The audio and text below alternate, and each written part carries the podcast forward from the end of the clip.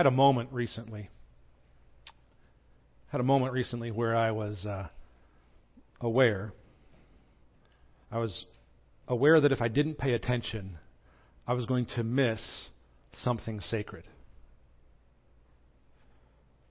Now, I'm not always aware of this. In fact, I'd say I'm usually not aware of those moments. But, but at this particular moment, it was very palpable. It was very clear. In that moment, I was aware that if, that if I didn't pay attention in that moment, I was going to miss something sacred. We were going to take our two year old daughter swimming and uh, she was going to go to the pool with us, and, and she was, of course, super excited about it. And, and so when I get home from work, I walk in. The first thing I see is our cute little two-year-old daughter, uh, all dressed up in her, as she calls it, swimsuit. She was all dressed up in her swimsuit, and she had her favorite uh, bright red, sort of ruby slippers on, you know. And she was jumping up and down, and she was super excited about going to the pool. She's like, "Daddy, Daddy, I'm going, I'm going to the swimming pool." She said it like three or four times, jumping up and down, grinning ear to ear, as, as excited as could possibly be to go to the swimming pool. There was nothing at that moment that was more important to her than going to the swimming pool. So, so we go to the swimming pool. We get there. She's in the pool with mommy, and uh, I'm dressed in work clothes, sitting on the bench on the side and she is laughing, she's kicking and screaming, she's having a great time. She's, she's yelling, Hey daddy, look at me! Hey daddy, look at me! And she's swimming all over the place, having the time of her life. And I feel my pocket buzzing. I feel my pocket buzzing, and as soon as that happens, I know some of y'all experience this multiple times per day. Squirrel. Pay attention to me. Pay attention to me. Pay attention to me. My, my, my smartphone kept sort of saying to me. And that was when, that was when the moment was something that was palpable for me. I was aware at that very moment, I thought to myself, not a chance. this is too good to miss.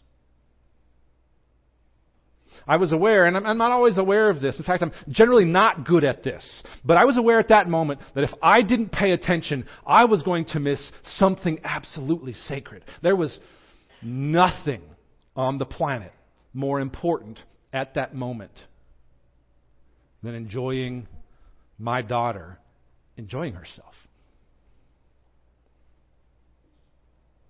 Friends, I don't think it's an exaggeration I don't think it's an exaggeration to say that sometimes paying attention can be an expression of love.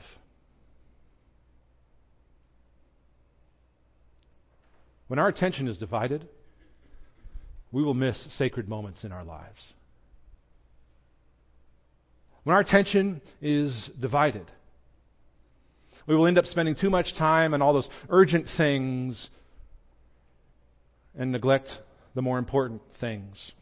We will miss, if we don't pay attention, we'll miss attending to the real needs of the people who are closest to us. We will miss opportunities all around us to notice, in fact, as we're going to see today, to notice the presence of God all around us. Do you know that when you're paying attention, when you're paying attention to the presence of God in the world around you, it's an exercise in learning to love Him. When you're paying attention to the presence of God all around you, it's an exercise in, in, learning to worship and bow down to the Creator God who is infinitely beyond even the beauty you see and the good you see around you.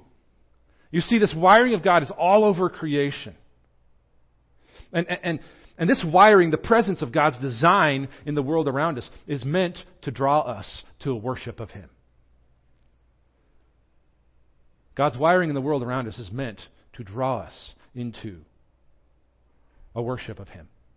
The Bible makes this clear when it teaches that creation is infused with the presence of God. Listen to just Romans 1 18 to 20. I'll read a few others here uh, in just a moment.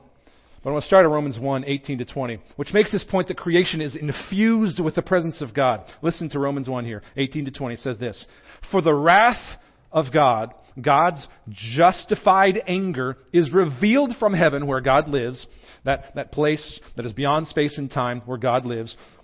His justified wrath against sin is revealed from heaven against all the ungodliness and unrighteousness of men who by their unrighteousness suppress the truth. You see, sin can distract us from seeing God. Clearly it says, verse 19, for what can be known about God is plain to them. It's clear because God has shown it to them in the creation. He says, verse 20, this is Paul writing, for his invisible attributes, God's invisible attributes, namely his eternal power and divine nature, have been clearly perceived ever since the creation of the world in the things that have been made, so that they are out without excuse. God's invisible attributes, his character and his nature, are clearly perceived in the things God has made, which is, in simple terms, to say, you look at the creation around you, think, this, this has got to be made by some being way bigger than what I see.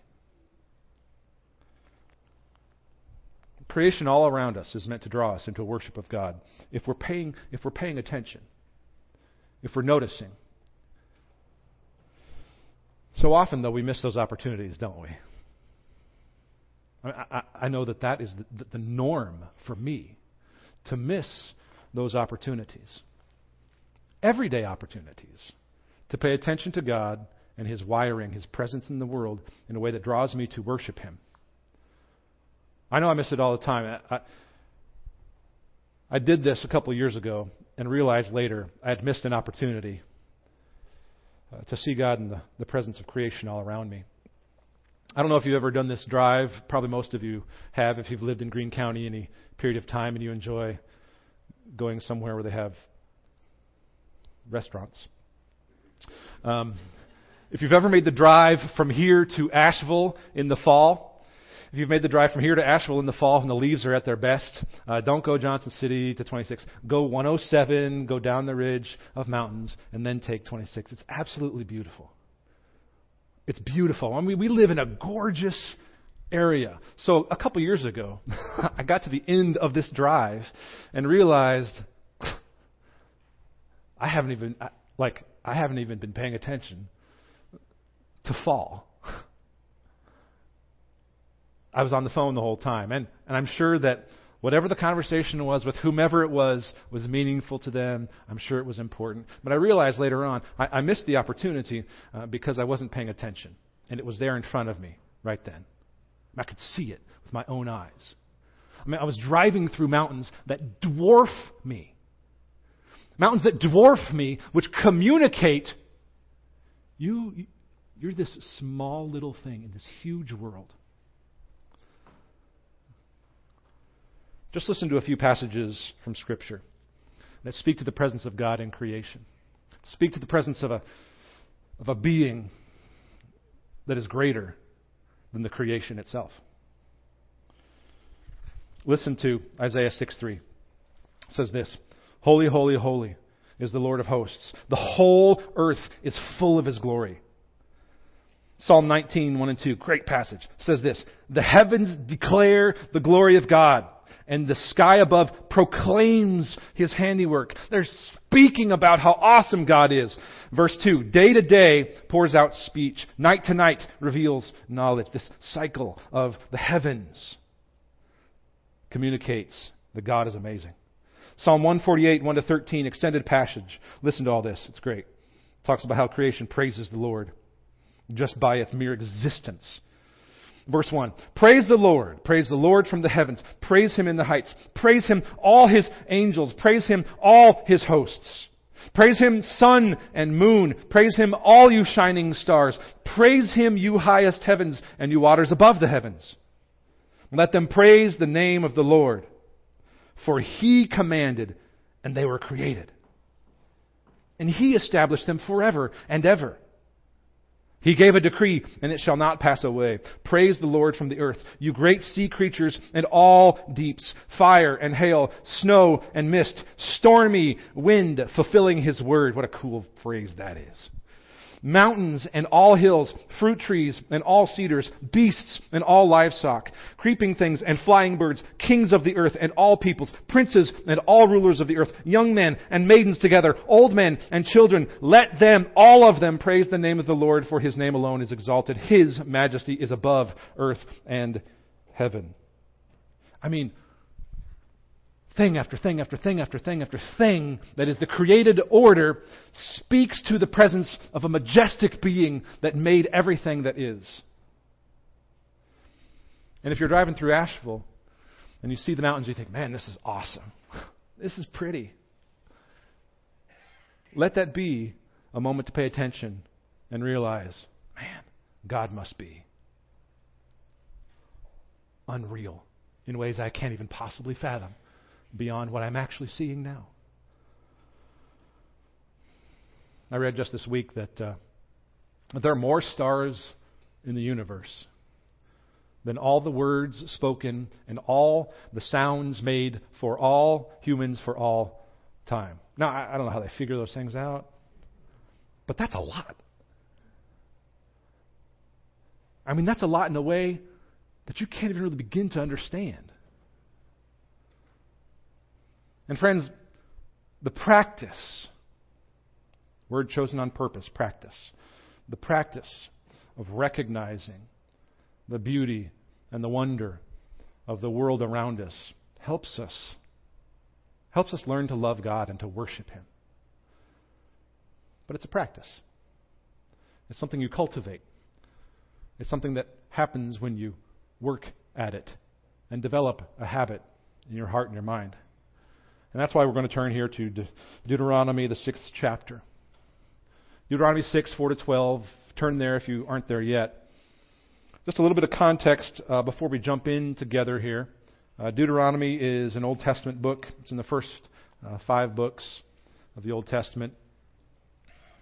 And the people of God here, at this moment in Deuteronomy, right on the precipice. They were right on the edge of something big. This is something for which they'd been waiting for years, something for which they had prayed and sacrificed and prepared. This is something actually that God had been promising for many, many years up to this point. And they were finally there, right on the edge of this new way of living, this new land that God was about to take them to that He had promised. They had suffered hundreds of years of persecution. They had been nomads without a home.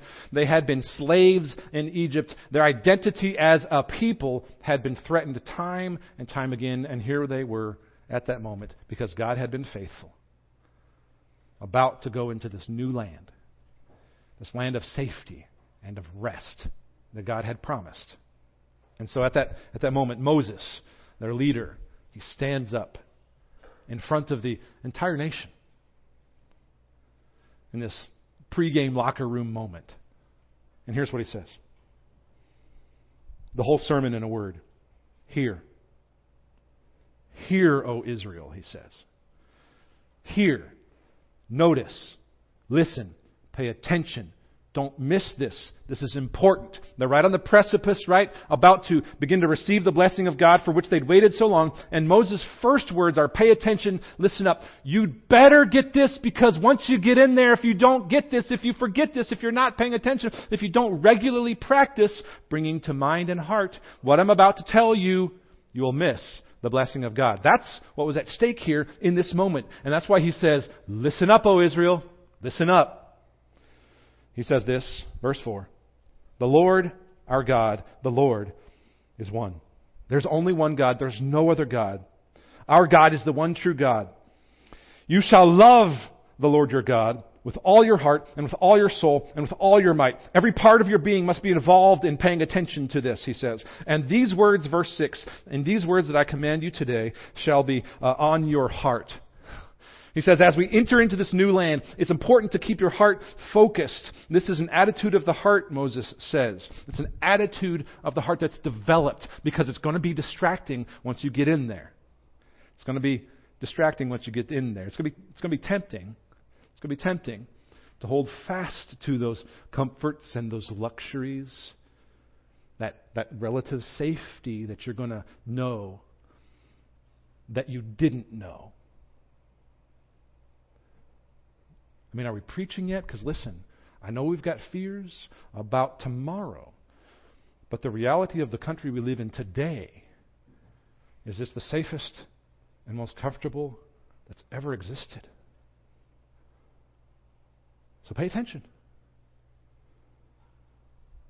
Pay attention. You have to remind yourself, which is why he says it like this in verses 7 and following. You have to remind yourself. You shall teach them diligently to your children. It takes care and diligence and intentionality. It's a practice to cultivate, to remain focused on Creator God above all else.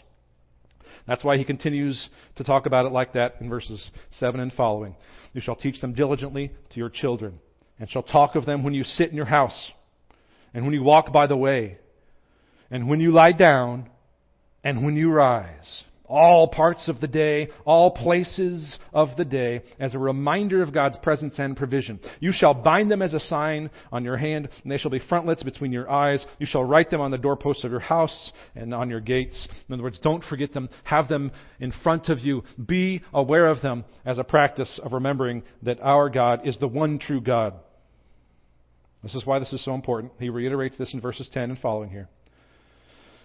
Because when the Lord your God brings you into the land that he swore to your fathers, to Abraham, Isaac, and to Jacob, to give you, when he swore to give to you, with great and good cities that you did not build, and houses full of all good things that you did not fill, and cisterns that you did not dig, and vineyards and olive trees that you did not plant. When he gives you these things that you didn't do, that he's provided for you, when you eat and are full, verse 12, then take care be careful. Pay attention, lest you forget the Lord. Lest you forget the Lord who brought you out of the land of Egypt, out of the house of slavery. Take care lest you continue to give in to the lie that, that, that you, by picking yourself up by the bootstraps, got you to where you are. he says, that's not actually the world we live in. He says, these are cities you did not build houses full of all good things you did not fill, cisterns you did not dig, vineyards and olive trees you did not plant, so that when you eat and are full, give thanks to the Creator who made it all possible in the first place. Don't forget, he says, don't forget who brought you here. Because it's easy to. It's easy to be distracted. He says, Don't forget who brought you here. Don't forget the God who created the stars. Don't forget the God who makes babies.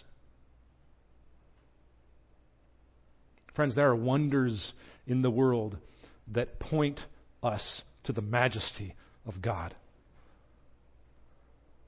Listen, the, the application this week uh, isn't really that hard. the application this week is, is simply this Practice, practice loving and worshiping God by paying attention to His wiring in the world all around you. Practice loving God and worshiping Him by paying attention to His wiring in the world all around you. There, there's another piece of that that can be a practice for folks of y'all who are like me. which is the, the converse, the other side of that. The obverse of that is this stop practicing the negativity that sees and notices and sometimes practically praises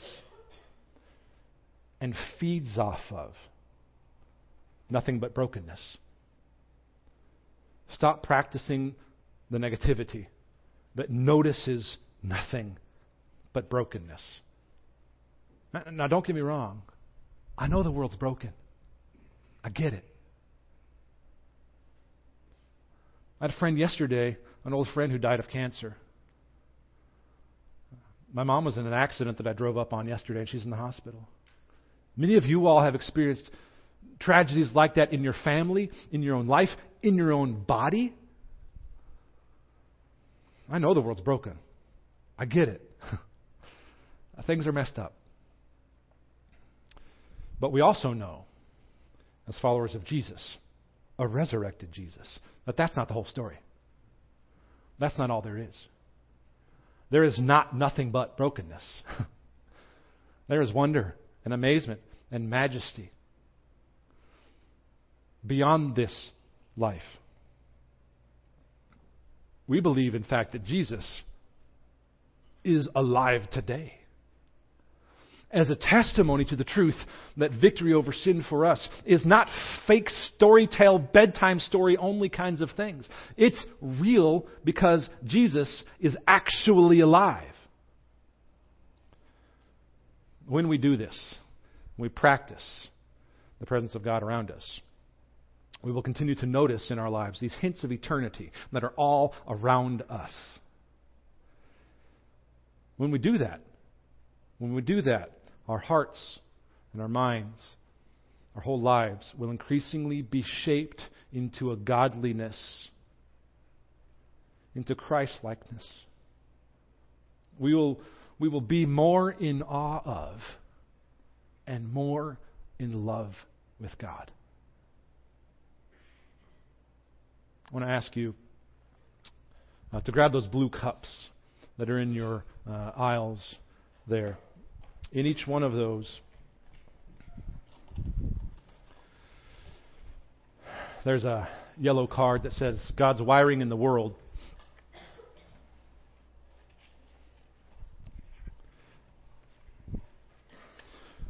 And there are pens in those cups and pens in the racks there. We've got one of these for each one of these weeks, and, and this one right now, this week, just says God's wiring in the world. And what I want you to do, can start doing this now as I'm talking. You can start doing this uh, later on during the service. Uh, we're going to have a time of response here in just a minute when we start singing, um, where I'm going to ask if, if, if you want to write something down on here, a word or a phrase that, that speaks to you of God's wiring in the world. Uh, write that down. Come on up. Just put it on this, this wire mesh here, and uh, and whether now or after the service, this will become for us a testimony to how God's wiring is all around us. His design, His presence is among us. Uh, tell you what I wrote on mine. I remember when I was about 10 years old, uh, looking up at the redwoods in California, up at the top, and thinking to myself, God must be so big. That's my God's wiring in the world moment. So I want to encourage you to do that in just a moment here. Also want to encourage you if you, during this time of response, if you've been looking for a church home for a while and uh, you've been a part of us for a little bit and you think, you know, this is a place where I can grow to become who God made me to be, uh, in accountable relationship with one another. For us to be a member is just to stand here with me and to say out loud uh, that confession of faith that Peter first gave I believe Jesus is the Christ, the Son of the living God, as a baptized believer in Christ. If you're not a baptized believer in Christ, we want to offer that to you as well. If you know that Lord's been speaking to you about uh, that act of obedience by which in the waters of baptism, you, you picture death to self being raised to new life in Christ. We'd love to join with you in that. We keep the waters warm. We've got towels ready. If you just need somebody to talk with, pray with about something going on in your life, we'd love to do that too. Now's the time to respond. Uh, after the service, uh, grab a friend, grab me, uh, grab a staff member. If you need to talk to somebody or pray to somebody, the folks in the connections uh, space with the yellow name tags are available to talk to you, uh, put you in contact with the right person. Uh, we just want to make ourselves available for the ways in which you need to respond to what we've talked about today. So, in just a moment, come on up, put your cards up, wait till after the service to do so, whichever is fine. Um, that's the invitation for us all as we stand and sing together.